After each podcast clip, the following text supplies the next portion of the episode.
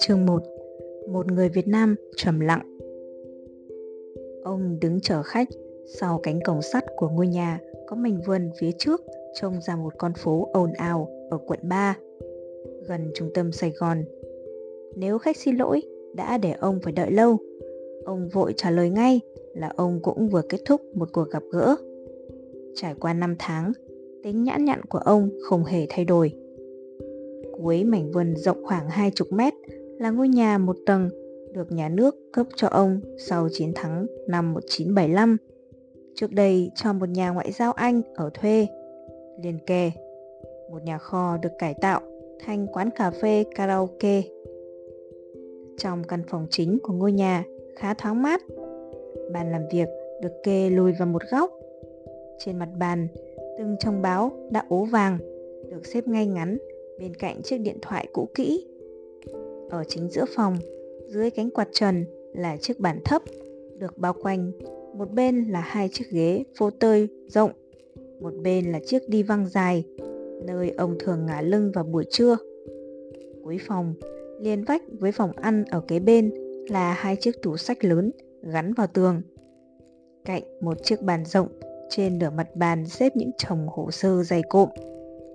Nhìn sấp hồ sơ, giấy tờ bên ngoài có vẻ lộn xộn nhưng ông ẩn lấy ra được ngay một tư liệu hay, một bản âm ảnh cần tìm. Đã đến tuổi được hưởng quý chế, lão thành, ông vẫn giữ được đức tính giản dị, cao đẹp.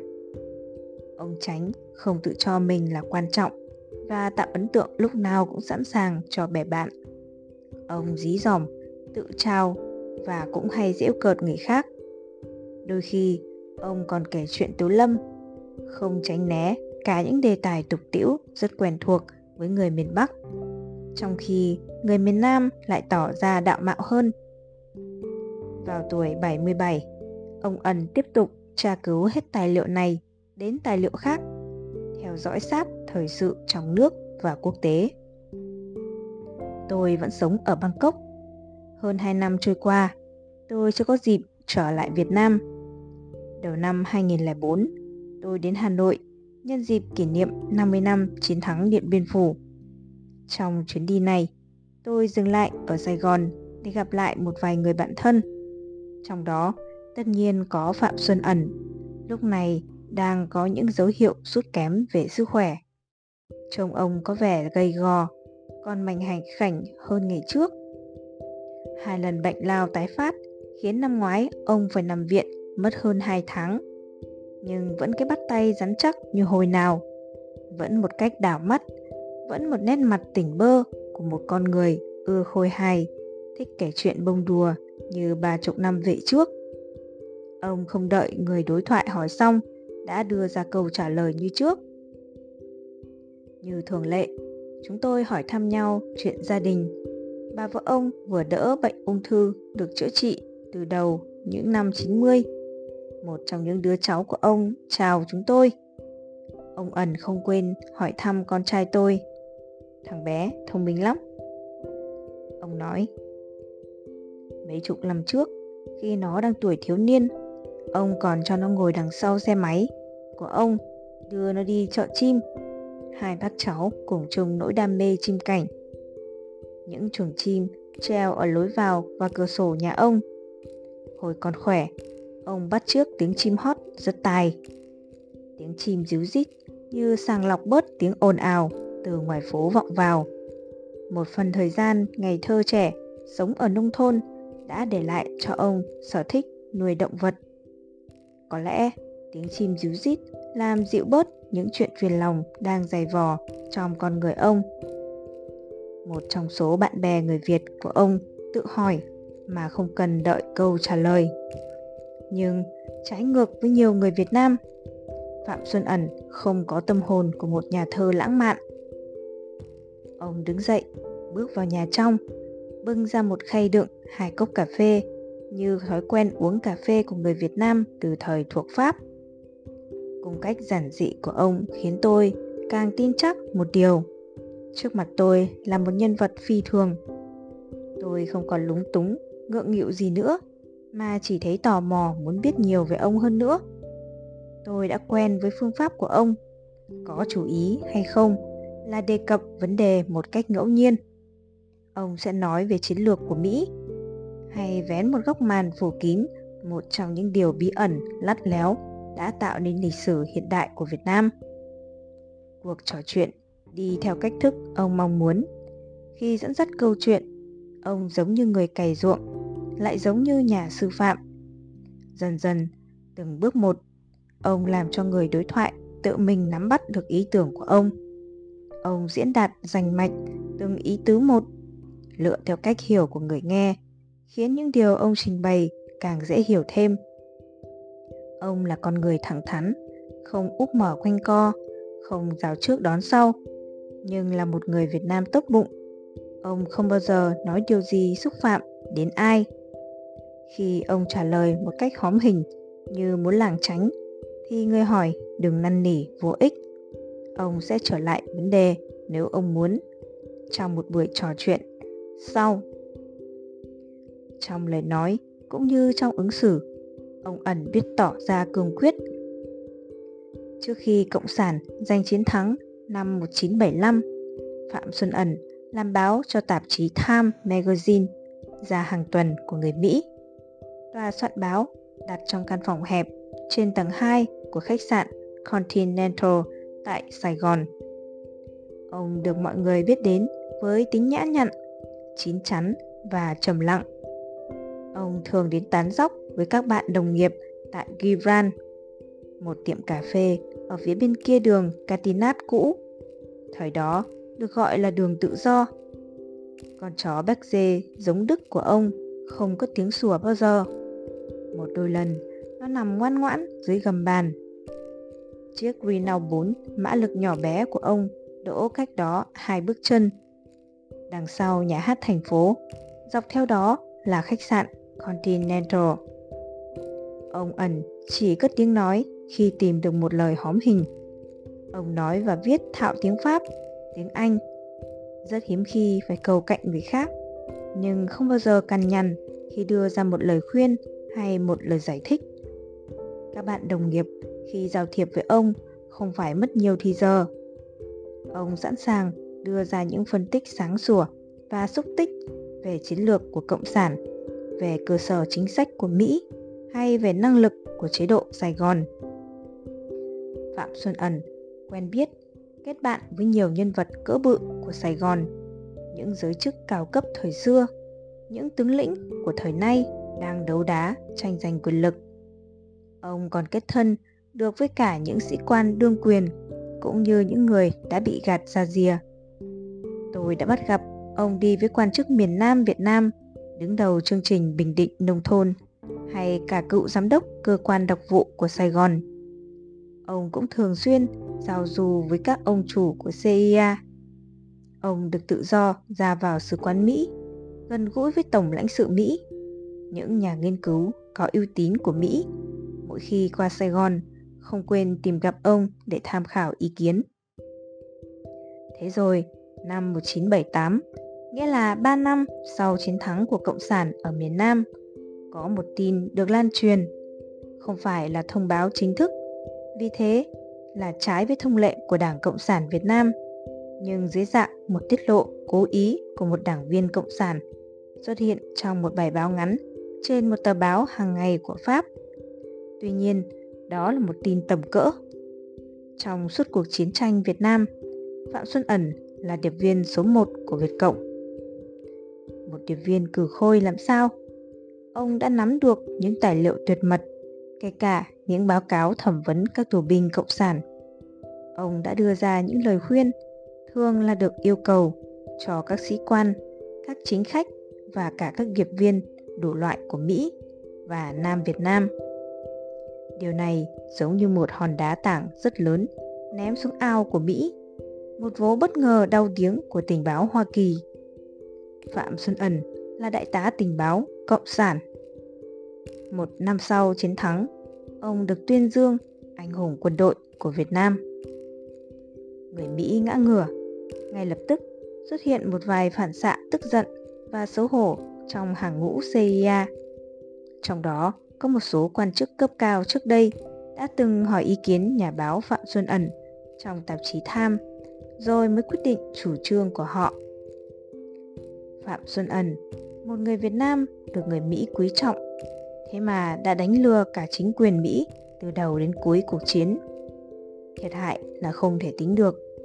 Ông đã tác động lên bao nhiêu quyết định của chế độ Sài Gòn? Có bao nhiêu lần tình thế đổi ngược mà người ta có thể gán cho những tin tình báo do nhà báo Phạm Xuân Ẩn cung cấp cho Hà Nội. Quả là không chịu nổi. Một nhà báo đã được đào tạo bài bản về nghiệp vụ ngay tại Hoa Kỳ, bang California. Trước đây, người Mỹ cũng biết rằng trong bộ máy chính quyền và quân đội Sài Gòn tràn ngập gián điệp Cộng sản Bắc Việt.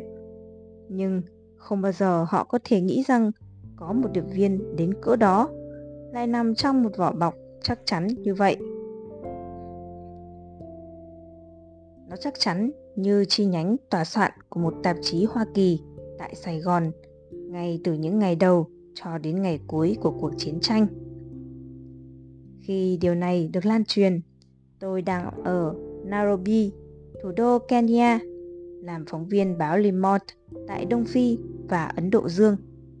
Tôi sững sờ trước tin động trời này. Tôi cũng biết trong xã hội Sài Gòn thời chiến chắc chắn là có nhiều kênh liên lạc giữa hai phe tham chiến. Nhất là tôi đã quen biết với nhiều gia đình tư sản ở địa phương, có ít nhất một người nhà ở phía bên kia của cuộc chiến. Ở miền Nam Việt Nam, rất nhiều người có bà con gần xa lúc đó đang chiến đấu trong hàng ngũ cộng sản.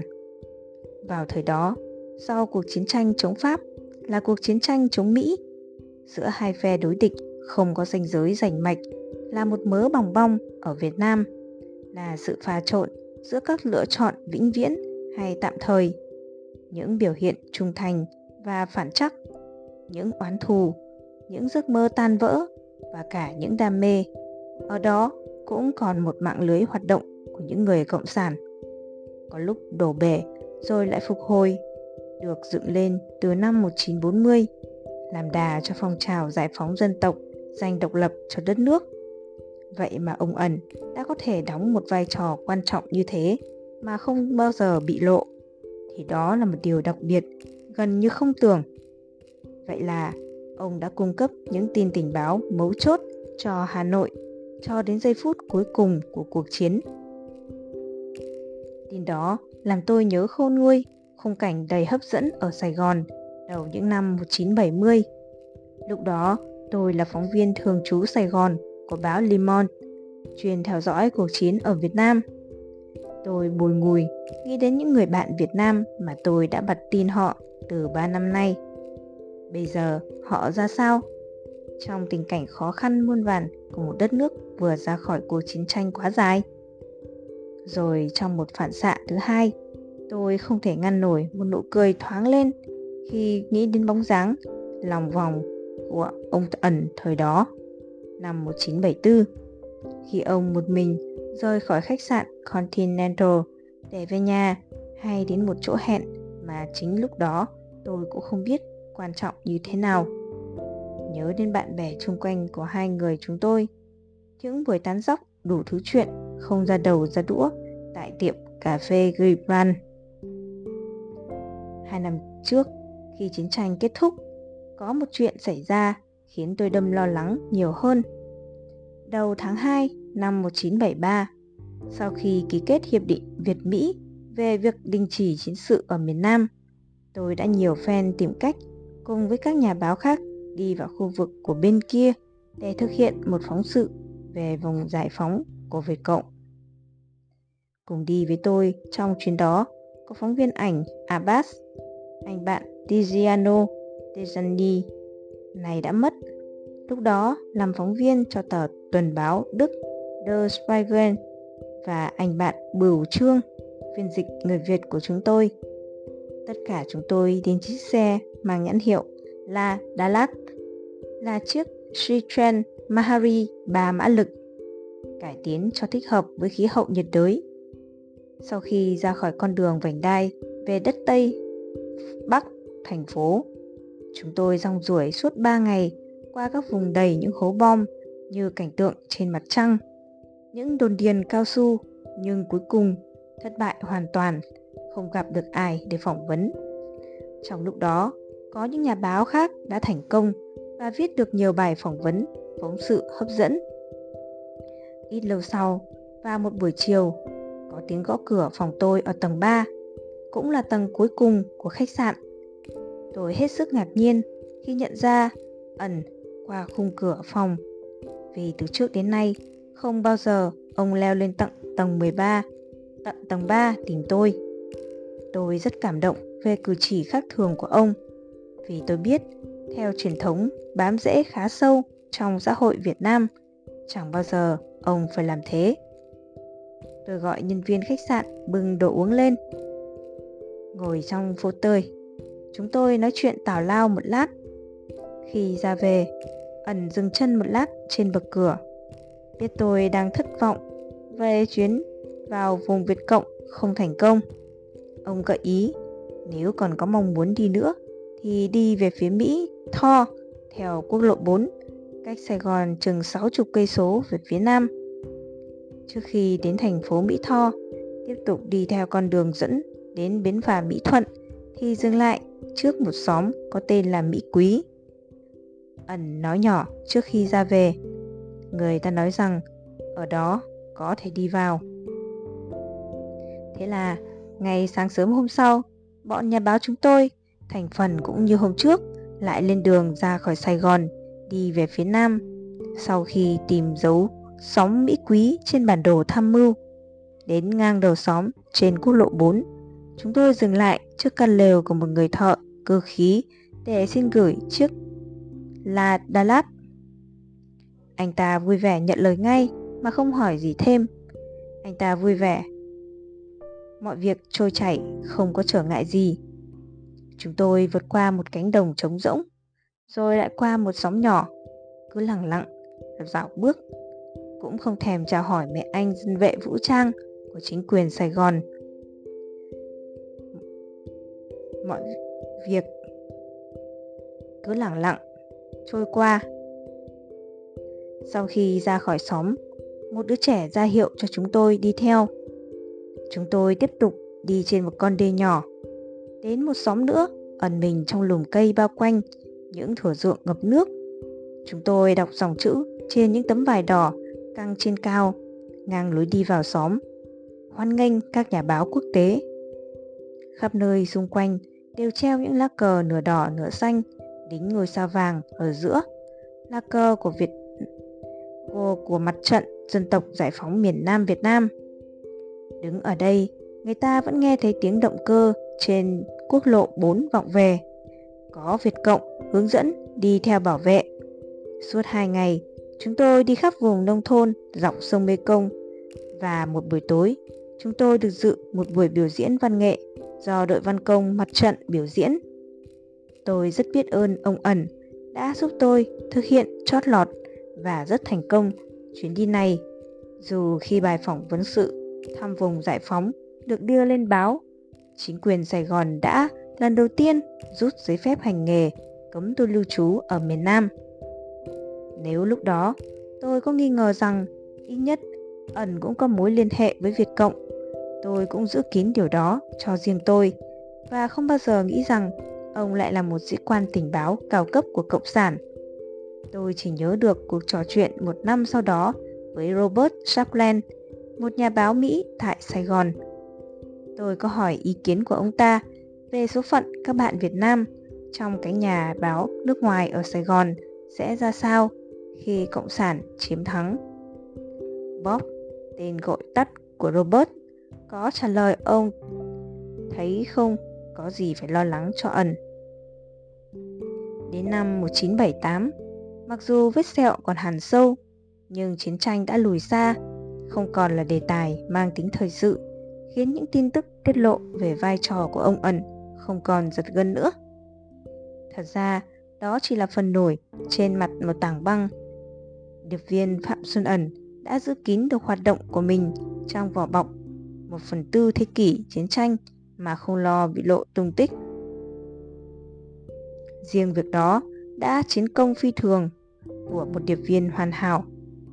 Được trình bày ngắn gọn trong một phong trong một văn phong phóng dụ kiểu Marxist. Bản tuyên dương anh hùng lực lượng vũ trang nhân dân của Phạm Xuân Ẩn chỉ mang tính đề cao công trạng hơn là đưa ra công khai các sự việc đã được làm. Bản tuyên dương cho biết, từ năm 1952 đến tháng 4 năm 1975, do yêu cầu nhiệm vụ tình báo, suốt 23 năm cùng ăn ở, làm việc với địch, luôn luôn giữ vững lòng trung thành với Đảng, tin tưởng vào thắng lợi của cách mạng. Một quá trình công tác không phạm khuyết điểm nhưng không đưa ra chi tiết nào. Đâu là sự thật ẩn sau cách nói vậy?